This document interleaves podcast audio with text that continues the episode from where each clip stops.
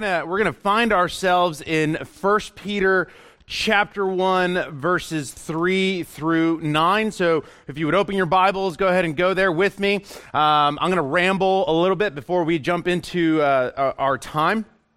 And uh, uh, if, if you're new, again, we'd love to hang out with you. Man, uh, fill out one of those connect cards that's on the on the chairs. Drop them in the, the offering basket or drop them off at the Connect Center, which is in the back. Uh, again, we'd love to hang out with you. We'd love to follow up with you. But in addition to that, uh, I think it's in a couple of weeks, two weeks maybe. It's February 1st. It's the art walk that happens here at the incubator. It's the first Friday of every month. And so we serve uh, hospitality here, wine and cheese, and hang out with a lot of uh, the artists and musicians and, and uh, uh, people who participate in the art walk. Uh, we'd love to hang out with you then. If, if you're kind of scheduling a ton of things during your week and you're not really sure when you can hang out, We'd love to hang out with you during the art walk. That's in a couple of weeks on February 1st. In addition to that, if you don't have a Bible, there are Bibles in those rows. That is our gift to you. So please take one with you. Um, and uh, and if you already have one, take one anyway. I'm sure I'm sure someone would appreciate that gift. So last week we started uh, a new sermon series. Um, we started a new sermon series in uh, the, the in First Peter entitled Exiles.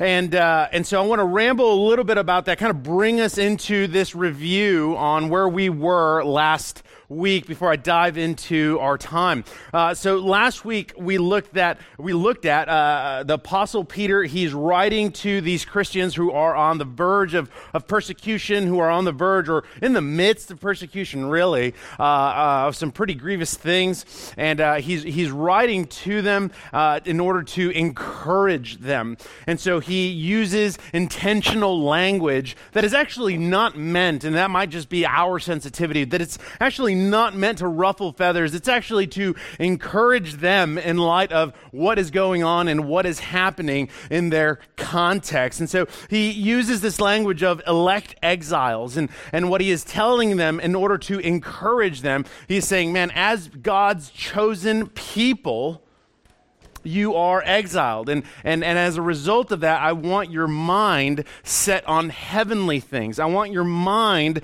set on who you are in Christ. Eventually, Peter is going to become very practical, uh, and in the course of the next couple of sections, he is going to challenge his readers. He's going to challenge us to pursue holiness. And he's going to challenge us to pursue, or eh, better yet, not just challenge us, but he's going to exhort us to pursue holiness in a number of ways. He's going to encourage us to pursue holiness, uh, what it looks like personally for us as individuals. He's going to talk to us about holiness uh, in a social setting. What does it mean to pursue holiness in light of what does it mean to pursue holiness in light of being in a culture that maybe isn't very Christian? Uh, on, on, top of that, he's going to encourage us to pursue holiness communally. What does it look like to pursue holiness with one another as brothers and sisters in Christ? But before Peter gets there, before Peter pushes us and leads us into holiness, what he's doing in these first couple of sections is encouraging us, encouraging his readers to stand firm on the foundation of God's work in them. And so here's kind of the underlining theme for this, this section that before God tells you what to do, he begins by telling you who you are.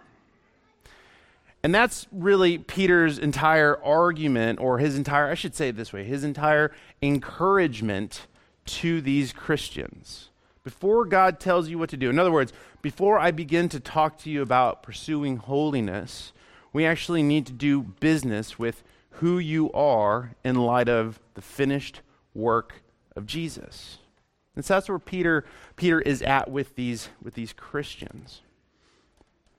And so he begins by essentially not only referring to them as elect exiles, but he transitions so that they would best understand this reality in the context of regeneration. And so that's where we're headed. So here's what I'll do. I'm gonna I'm gonna read this entire section. It's six verses, um, and uh, it's it's short when you talk about it. Like we're only going through six verses, but then when you read it, it's kind of dense. And so we'll break it up as best as possible. Here we go. This is beginning in verse three. Peter writes, Blessed be the God and Father of our Lord Jesus Christ. According to his great mercy, he has caused us to be born again to a living hope through the resurrection of Jesus Christ from the dead, to an inheritance that is imperishable, undefiled, and unfading, kept in heaven for you, who by God's power are being guarded through faith for a salvation, ready to be revealed in the last day. In this you rejoice, though now for a little while, if necessary, you have been grieved by various trials, so that the tested genuineness of your faith, more precious than gold that perishes, though it is tested by fire, may be found to result in praise and glory and honor at the revelation of Jesus Christ. Though you have not seen him, you love him.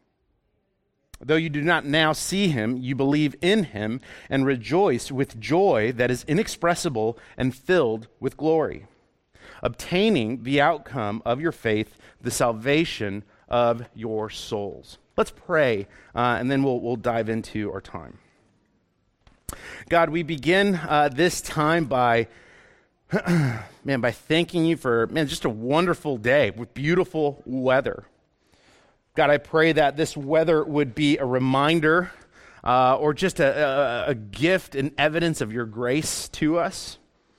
God, I pray that as we begin to walk through First Peter, not just this section, but this book, that those who don't know you would come to know you, and those who already know you would come to know you better. God, I pray that you would be glorified in our time together. I pray that I would be set aside and that it would be your Holy Spirit working through me and that it would be you, Holy Spirit, working in the hearts and minds and lives of those who are here, brothers, sisters, and friends alike. And so, God, we thank you once again for this time. It's in your name that we pray. Amen. All right. You guys ready? All right, I'm not because I don't like this stand. I'm getting OCD. I'm sorry. I'm just being honest with y'all. I'm just getting OCD. I'm assuming this one's better. All right, so uh, we're in 1 Peter 3 9. Peter opens up by saying, Blessed be the Father of our Lord Jesus Christ. And he says, according to his great mercy.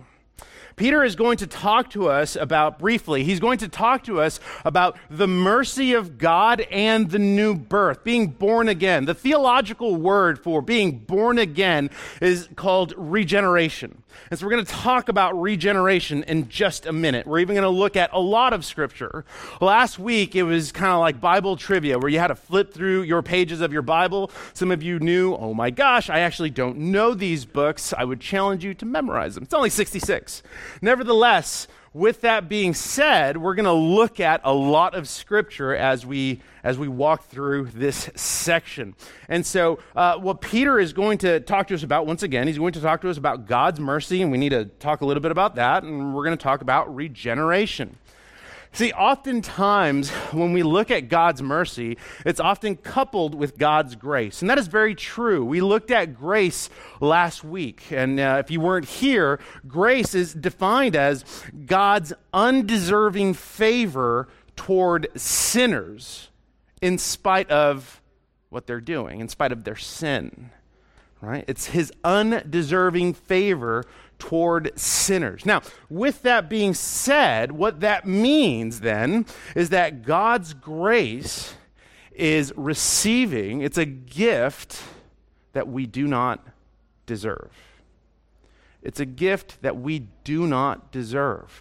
Now, you couple that with mercy. We need to talk about mercy. Mercy, in its simplest form, is not getting what we deserve. Grace is receiving something we don't deserve. Mercy is not getting what we deserve. See, last week, even though we talked about elect exiles or even the doctrine of election, here's one of the things and where we landed on concerning this doctrine, and just concerning who we are. That apart from Christ, we are all sinners. And as sinners, we are running away from God. We don't look to please God. We don't look for God. We don't look to satisfy His will. That we are running, we are, in other words, exercising our free will away, emancipating ourselves from God. As a result, we all deserve condemnation and hell. That's pretty cut and dry. However, God, in His mercy, pursues his children and gives them not only grace, but mercy. If we deserve condemnation and hell, that means that we deserve death as a result of our sin. But God, through Christ, goes to the cross, not only dies for our sin, but satisfies the wrath of God on our behalf. In other words, Christ lives in our shoes, dies the death that you and I deserve, and then gives us the mercy that not only we can't earn, but that we don't deserve. And all of that is according to the purpose of His mercy. All of that is according to the purpose of His grace. Not our status, not how awesome you think you are, but by how good, gracious, and merciful God is.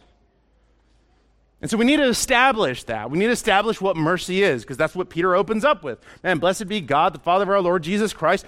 According to his great mercy, he has caused us to be born again.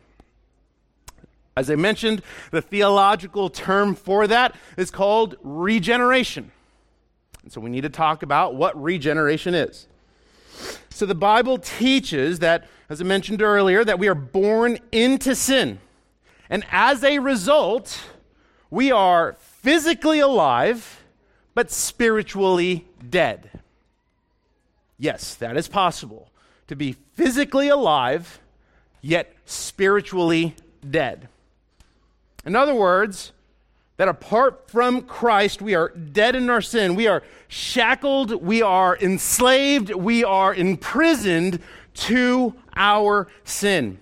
And it is only according to his mercy that he gives us the grace or he gives us the gift of regeneration. In other words, he makes our heart spiritually alive.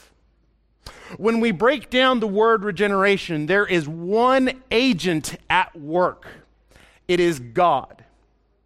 It is God who makes us go from being spiritually dead to spiritually alive.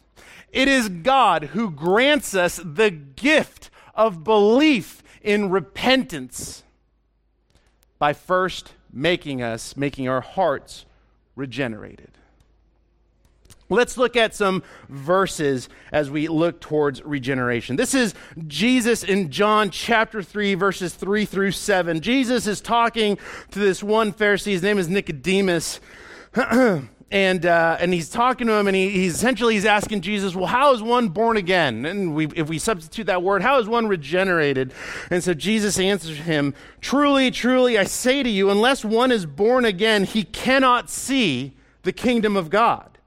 Nicodemus said to him, How can a man be born when he is old? Can he enter uh, a second time into his mother's womb and be born?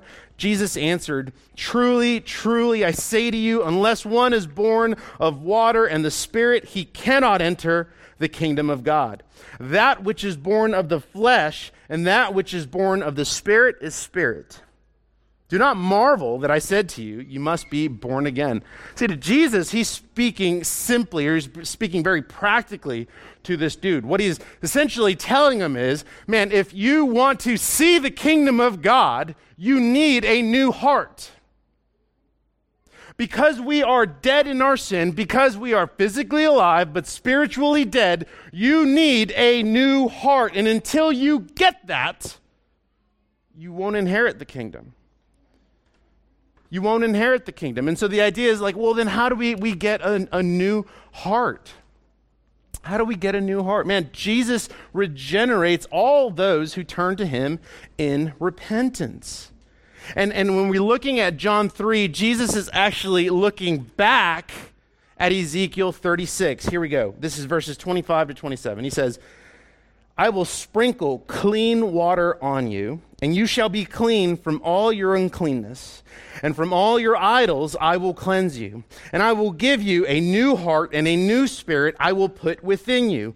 And I will remove the heart of stone from your flesh and give you a heart of flesh. And I will put my spirit within you and cause you to walk in my statutes and be careful to obey my rules. It is God who takes our dead heart and makes us alive with the new one. So, you frame that in what Peter is saying according to God's mercy, that we did not receive what we deserve. According to his mercy, we have been born again. That he is giving you a new heart. That he is giving you a regenerated heart. One that actually sees the kingdom. One that actually has its eyes fixed on the glory of God. That's where he's starting. He says, according to his great mercy, you have been born again to a living hope. Here's, here's what I want you to know for the, if, if you're a Christian. The fruit of God's mercy in the life of the believer is regeneration. The fruit of God's mercy in your life is regeneration. Regeneration, a new heart, the new birth, changes everything. Everything changes. And we're going to look at how that applies in just a minute. So, Peter writes that you've been born uh, again to a living hope. That means upon God regenerating our heart, we are given full assurance, not wishful thinking or uncertainty, but unshakable confidence in what God has said he will do. That is, fulfilling his promises, that he is making all things new, that he never forsakes us. And the metric, how we measure that, how we know that is true, is because the Holy Spirit dwells in the believer. That's our proof. That's our proof of full assurance that when our hearts are made new, He puts not only a new heart in us, but His Spirit within us. That is our proof of full assurance. That is our proof that we don't have to be uncertain or wishfully think about what may or may not happen, but that we have security and certainty in the promises of God. The Holy Spirit is that metric. And this is what Jesus says about the Holy Spirit. This is John 14, 15 to 16. He writes, or he says, If you love me, you will keep my commandments, and I will ask the Father, and he will give you another helper. He's referring to the Holy Spirit, to be with you forever even the Spirit of truth, whom the world cannot receive because it neither sees him or knows him. You know him, for he dwells with you and will be in you. He's talking about the Holy Spirit, that the role of the Holy Spirit isn't just to dwell, uh, and he's not just docile in the life of the believer, but the Holy Spirit is a helper. The Holy Spirit comforts. The Holy Spirit guides. The Holy Spirit convicts. The Holy Spirit transforms. He is doing a ton of work in us. And as a result, the believer is then transformed. Listen to Romans 12, 2. Do not be conformed to this world, but be transformed by the renewal of your mind, that by testing you may discern what is the will of God, what is good and acceptable and perfect. As a result of having the Holy Spirit in you, you can now discern what is good and pleasing to God. Previous to that, you were running from God. Now, your desire is to actually discern what is pleasing to God, that you're discerning what His will is, not yours. The Baptist preacher uh, uh, Charles Spurgeon said, If you want to know what your will is, seek the Father's will, and then you will have your will. I think he summarizes that really well. So Peter says, according to his great mercy, you have been born again to a living hope, and he's not done, to an inheritance. To an inheritance. What's the inheritance? The inheritance is sonship, eternal sonship in the presence of God. Eternal sonship in the presence of God. Peter writes that this inheritance is imperishable, that means that it cannot be destroyed by time. that it does not fade away. Peter writes that it is undefiled. That is, that this gift, this inheritance, is incorruptible, that it remains pure now and always. Peter says that this inheritance is unfading. This is a promise that lasts forever. And check it, I love this. And he says that this gift is kept in heaven for you, who by God's power are being guarded through faith. This inheritance is guarded by God in heaven through faith. Check it. It is guarded by God in the present tense. He is not saying, it's, maybe you'll get it. He's not saying, this is somewhere in your future. Peter is saying, this is being guarded by God right now in heaven for you. It's similar to when, as we walked through Philippians a couple of months ago, when Paul talks about his heavenly or our heavenly citizenship, which is essentially what Peter is talking about when he refers to, to us as elect exiles. A heavenly citizenship isn't something that is going to come later, it is present tense. It's present tense. That as elect exiles, not only are we chosen by God, but that this life and our time here is temporary because this isn't home. This isn't home. And so when he says, man, there's a gift for you that's being guarded by God, he's not talking about something that's going to happen later on. He's talking about it's being guarded for you by God right now.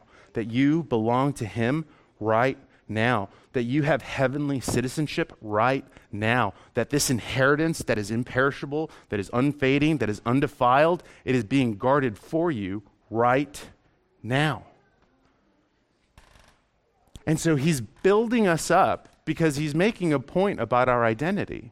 He's building us up because he's making a point about our identity. But before we continue, listen to Galatians 4. I love this. This is what Paul writes in Galatians 4. He says, But when the fullness of time had come, God sent forth his Son, born of a woman, born under the law, to redeem those who were under the law, so that we might receive adoption as sons. And because you are sons, God has sent the Spirit of his Son into our hearts, crying, Abba, Father. So, you are no longer a slave, but a son and if a son, then an heir through God. That's present tense, y'all.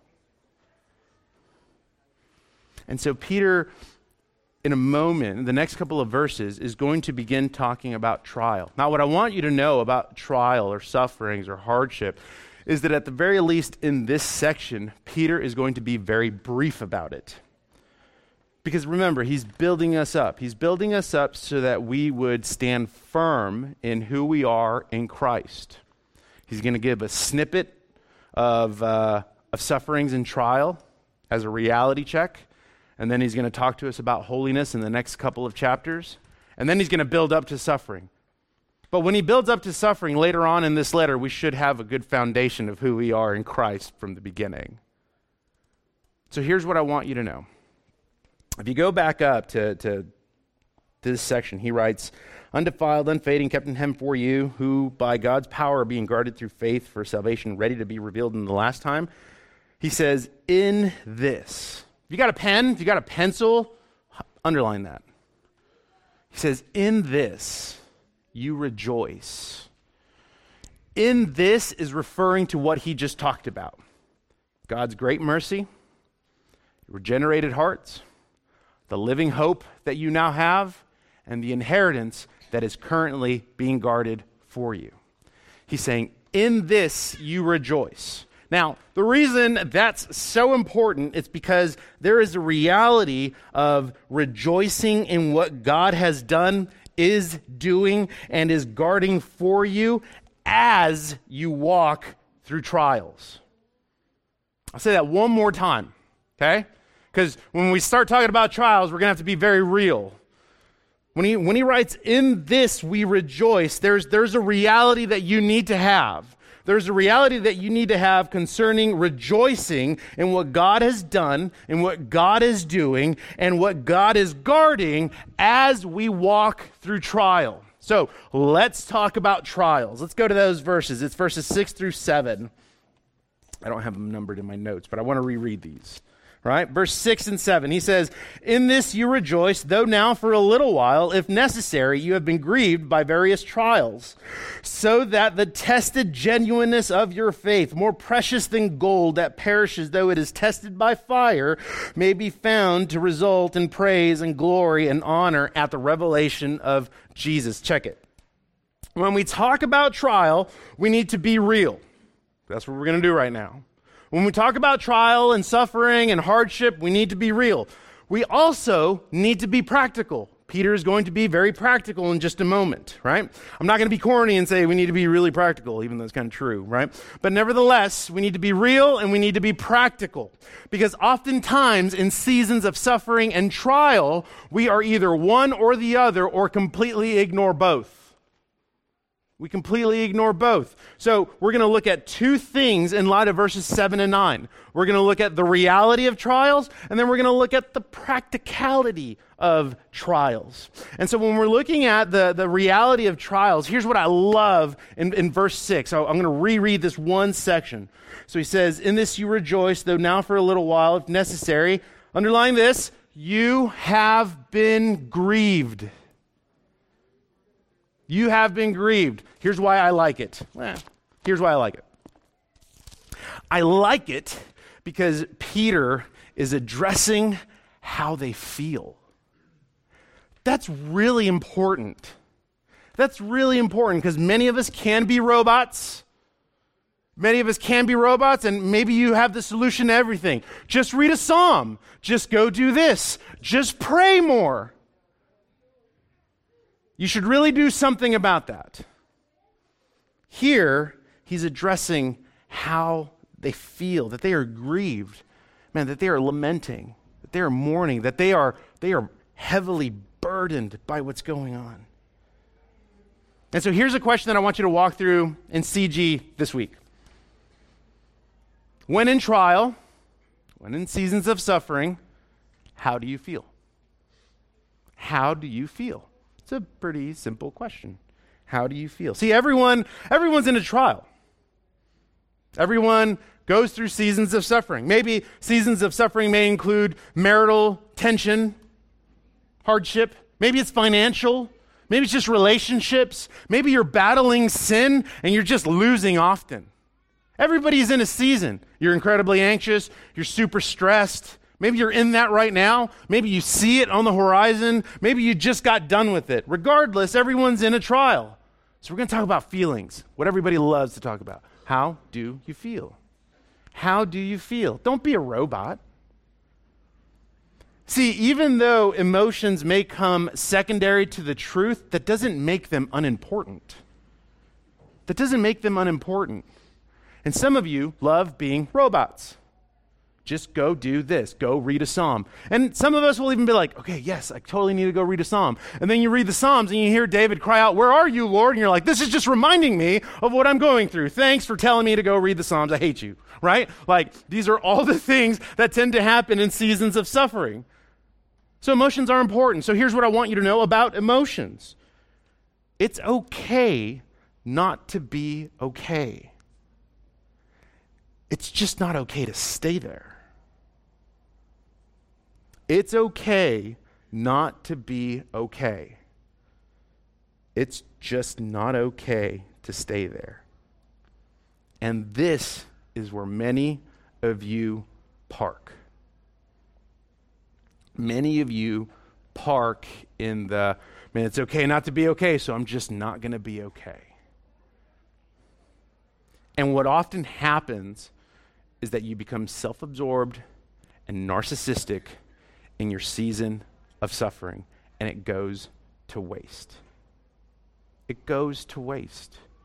Because now it's all about you, everybody needs to change everything because it's all about you. You don't get what I'm going through. Look at me. Look at how hard this is. Have you seen how much weight I've lost? Do you see how stressed out I am? Do you know what to do? No, then you should find out what to do. You're making it about yourself. You become self absorbed. You become narcissistic. You disregard people's feelings. You become entitled because you want to, and that's the key, you want to stay there.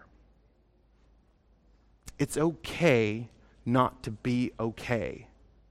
It's just not okay to stay there. It's not okay to stay there. And so, as a result, you lose sight of the truth about God you lose sight about the truth about God. And so when it comes to trials, we're still in the, the reality portion of it. I want to talk about two things regarding trial. The first one is that trials are a result of a fallen world. Now we need to talk about this a little bit. In the sense that trial weren't trials were not a part of God's original design or creation. And then sin and corruption entered into creation and so now we have trials and suffering and hardship and all a bunch of things. Now, that is a reality. Some of you will take that and say, well, I'm in a season of suffering because of other people's sin. You just jacked it, right? The reason I'm in this position is because had that person not done X, Y, and Z, I wouldn't have been here because you're so holy, right? So, number one, but that's still a reality. That doesn't mean we neglect it, but that's still a reality. It just needs to be a heart check, right? Uh, seasons of suffering or hardship or trial are a result of a fallen world. That's a reality. Don't abuse it. It's just a reality. The second thing is, this is where we're going to land on, is that trials are used by God to refine our faith. Trials are used by God to refine our faith. Here's what I want you to know that trials and suffering are under the sovereignty of God. They are under His authority, they are under His care, they are under His uh, leadership, they are under His control. They are not outside of Him, but He allows them, which means they are not meaningless or pointless. They are not meaningless or pointless. Trials are meant, listen here, trials are meant to make you holy. They're meant to make you holy. Listen to James chapter 1. Do I have it on here? I don't have it on here. All right, let's race. James chapter 1. We're going to go to verses uh, 3 through 5. Phones don't count. Here we go. James writes, actually beginning in verse 2, James writes, Count it all joy, my brothers, when you meet trials of various kinds, for you know that the testing of your faith produces steadfastness. And let steadfastness have its full effect, that you may be perfect and complete, lacking in nothing. Before I continue, we're actually going to go beyond verse 5. Before I continue, the idea of trial is that you are becoming more and more like Jesus that you are growing in your godliness, that you actually grow in holiness. Because elsewhere in Peter, he quotes God saying, Be holy, for I am holy. You grow in go- uh, holiness, you grow in godliness. That's the point of a trial. James continues, If any of you lacks wisdom, let him ask God, who gives generously to all without reproach, and it will be given to him. But let him ask in faith with no doubting, for the one who doubts is like a wave of the sea that is driven and tossed by the wind. Man, they were just going left and right, left and right, can't land somewhere. And he says, For that person must not suppose that he will receive anything from the Lord. He is double minded, or excuse me, he is a double minded man, unstable in all of his ways. He is saying, if you're not asking in faith, right? That doesn't mean that it's not going to be hard. That doesn't mean that you need to work through things. But he is saying if you're not asking in faith and you're constantly being swung to and fro because of your emotions or because you're too focused on yourself, you're actually unstable. You're, you're, you're divided. You have one foot inside of the Word of God and one foot inside of the world. And what you want to try and do is try to see how these two can work so you could ultimately get what you want. And that's not how it works. It's not how it works. And so Peter goes into this analogy using gold. He says that your faith is going to be tested for its genuineness, like gold is tested by fire. Now, there are two things that happen when gold is tested in fire when you have this, I guess, this lump of gold, I've never held gold, but I've seen it on the Discovery Channel. So uh, when you have this lump of gold, right, they test it by fire for a couple of reasons. Number one, to test it to actually see if it's gold right, to test its purity. That's number one. Number two, if it is gold, oftentimes it has mineral deposits and other impurities.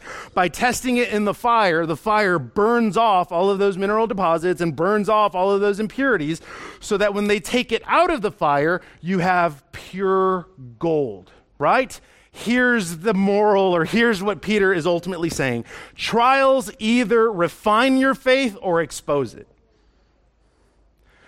Trials either refine your faith or expose it. If the goal is to be godly, holy, more like Jesus, we'll see. We'll see. It's kind of it. Trials either refine your faith or they expose it. And so that's the reality of trials. Let's look to the practicality of trials after a coffee break.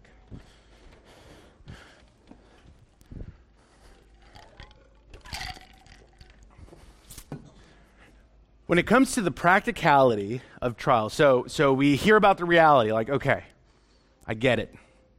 Being refined, got to do stuff. I'm still feeling really discouraged. Peter, a disciple of Christ, an apostle of the first church, Saint Peter gives us this one piece of godly advice. He says, Rejoice. He says, Rejoice. That is his practical godly wisdom for you. He says to rejoice. Hearing about rejoicing brings promises, brings promises to know, or maybe it's just difficult to hear.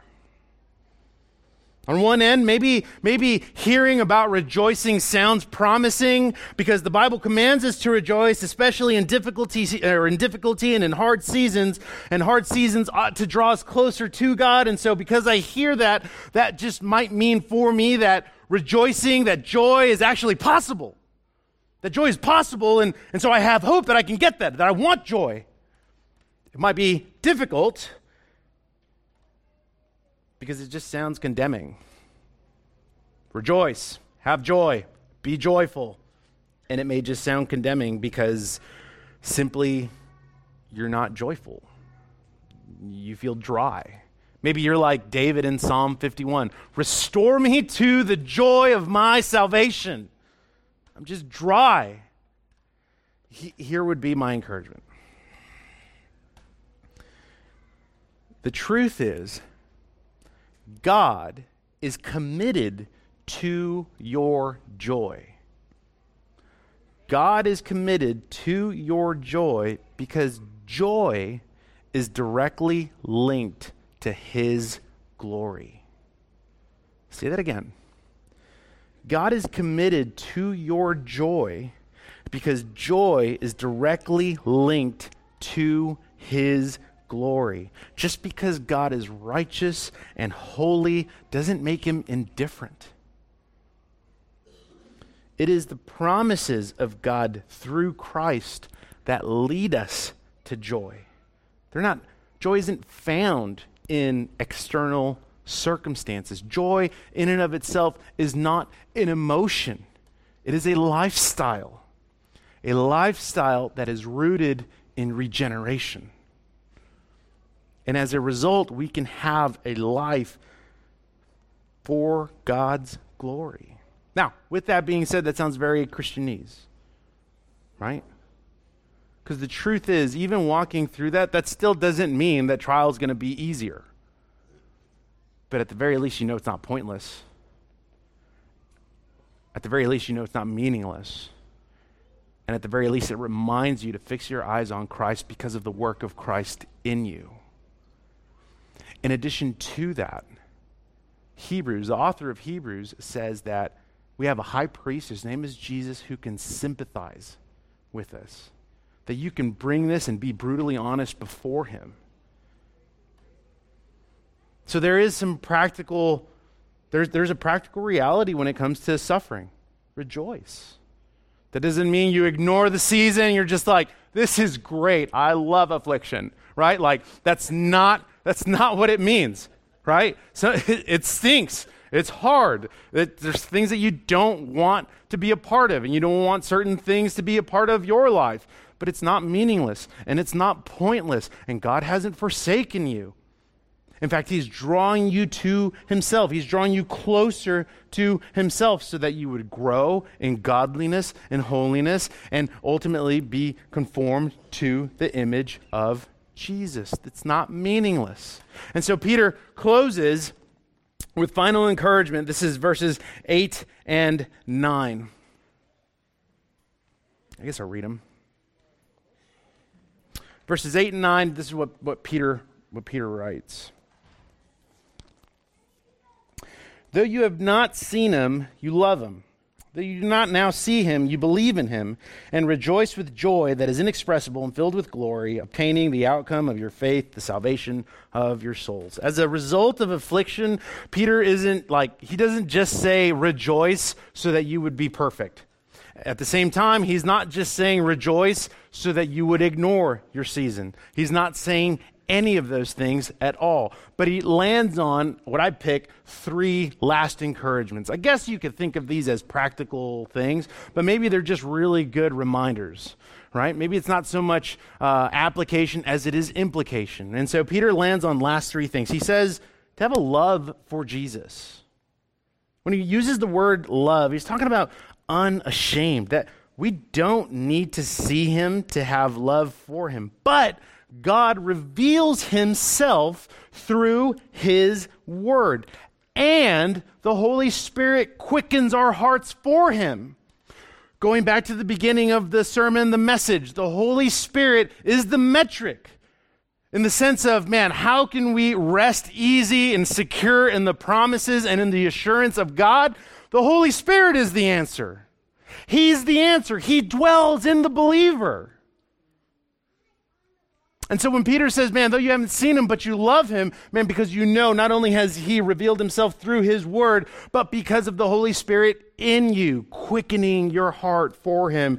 He says to have belief in Jesus. This is twofold. In other words, it's not simply agreement with a doctrine uh, or a doctrine of beliefs, but it is submission to him. That's the game changer. That's the game changer. Submission is the game changer. There can be plenty of things that you agree with that does not necessarily mean that you are submitted to them. Submission, or better yet, saying it this way, belief is actually coming under the authority. Or to submit means to come underneath the authority of that which you believe in. That's what submission is. Many of you try to live the Christian life without Christ, which I guess is just life, right? So uh, you try to live the Christian life without Christ, right? It, it doesn't work that way. You, you would be correct technically. That is an unsubmitted life. All right, right? But if you say, man, I believe in God, right? Elsewhere in James, he says, cool, you believe, so do the demons. Great, awesome. Belief includes submission. Well, how do we know that you're submitted? You are growing in godliness, holiness, and becoming more and more like Jesus. That's how we know you're submitted. And then finally, he says, enjoyment of Jesus. In other words, the end product of a faith that has been tested and refined is inexpressible joy. I don't even have like a word to say or, or, something to say in this sermon when it comes to inexpressible joy because that's essentially what it is. Maybe you have met Christians who are going through hardship and they're just like, man, my heart is just filled with joy. This season is really hard. I don't like it. It's been really challenging, but my eyes have been beset before Christ. I've failed. I've repented. You see them like working and walking through it in a way that they should probably be going insane, right? It's inexpressible. And so when you might begin to ask them, or maybe when people have asked you, like, okay, well, help me explain this, like, or help help to help me understand what you mean by that, you're like, well, okay, so, all right, look, listen, so there's God, right? And uh, he entered into human history as Jesus, and he died for my sin, and he also satisfied the wrath of God. And your friends look at you with puzzled looks, and you say, hold up, hold up. Man, I've repented of my sin, and God has given me a new heart and his spirit. As a result, he is working in me, man, to, to love Jesus even in the midst of this hardship, even in the midst of, of, man, some of the things I might need to own. And they're just like, all right, cool. I'll see you at lunch. Or they might want to know more. And that's your opportunity to, man, tell them about Jesus. Great. The idea here is that the end result of a faith that has or is being tested and is being refined is inexpressible joy and glory. In verse 6, Peter said that they are grieved by various trials. That word, grieve, has weight to it, that they are burdened heavily. It's no mistake that he ends with the word glory because that has weight. But it is not a weight it is not a weight that is removed from God. In fact, it is the glory of God. The mercy of God in regeneration, the new birth, change of heart, or new heart, the mercy of God in regeneration changes everything for the believer. It changes everything. There is or should be no aspect of your life that the gospel has not affected change in.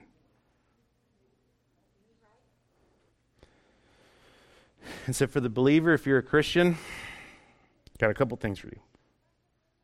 Be encouraged. I want you to be encouraged. I want you to be encouraged because, man, seasons of suffering and trial and hardship, they're real.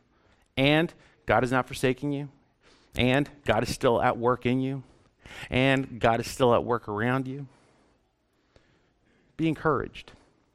In addition to that encouragement, man, Hebrews 4 says that we can approach the Father because of the work of the Son to go and find mercy and grace.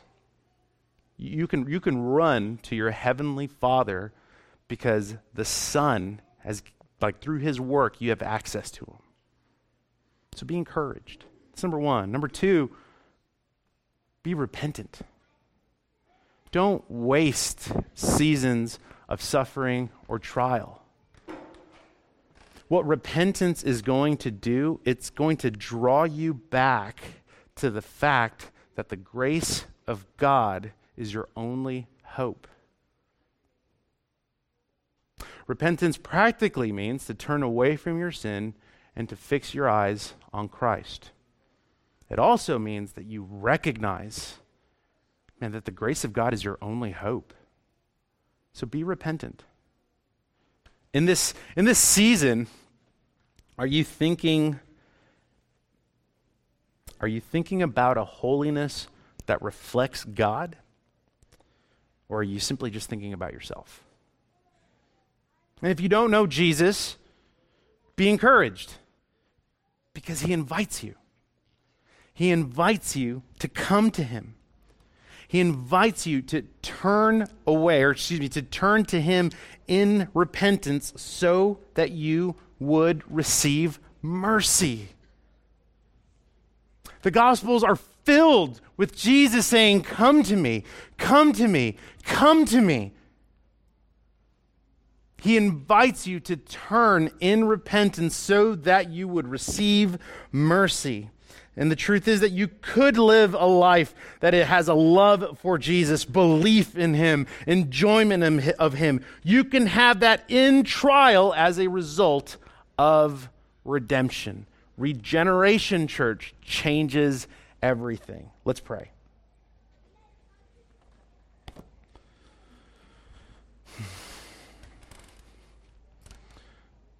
God, we thank you for this time of, of, of, worship where we got to hear the preached word, or your word preached. I should say it that way. God, my, my simple prayer uh, is that you, Holy Spirit, would be causing change, conviction in our hearts right now that, that Peter's uh, encouragement, his admonishment first is for us to be grounded in the finished work of Jesus. And the truth is that when trials come our way, that's the last thing that we ground ourselves in. And so, God, would you expose that? Would you reveal that to us? And may we turn away from it in repentance so that as we continue, perhaps in our current season of, of suffering or hardship, our, our hearts would be settled on the glory of Jesus, on the finished work of Jesus. God, would we ultimately just become more like Jesus in this season? May we not waste suffering. May we not waste these trials. May we come to you in faith. God, we, uh, we also, man, worship you this morning as we walk into a time of giving.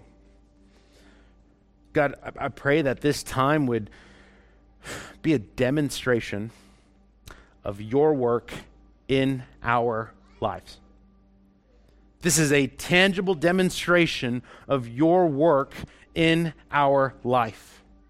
And so, God, may we give generously, may we give faithfully, and may we give cheerfully.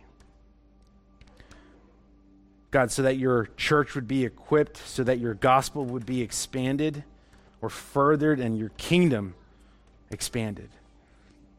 God, I also pray that you would give us a spirit of wisdom so that we would be good stewards with these finances, that they would be used all for the glory of your name and not our own.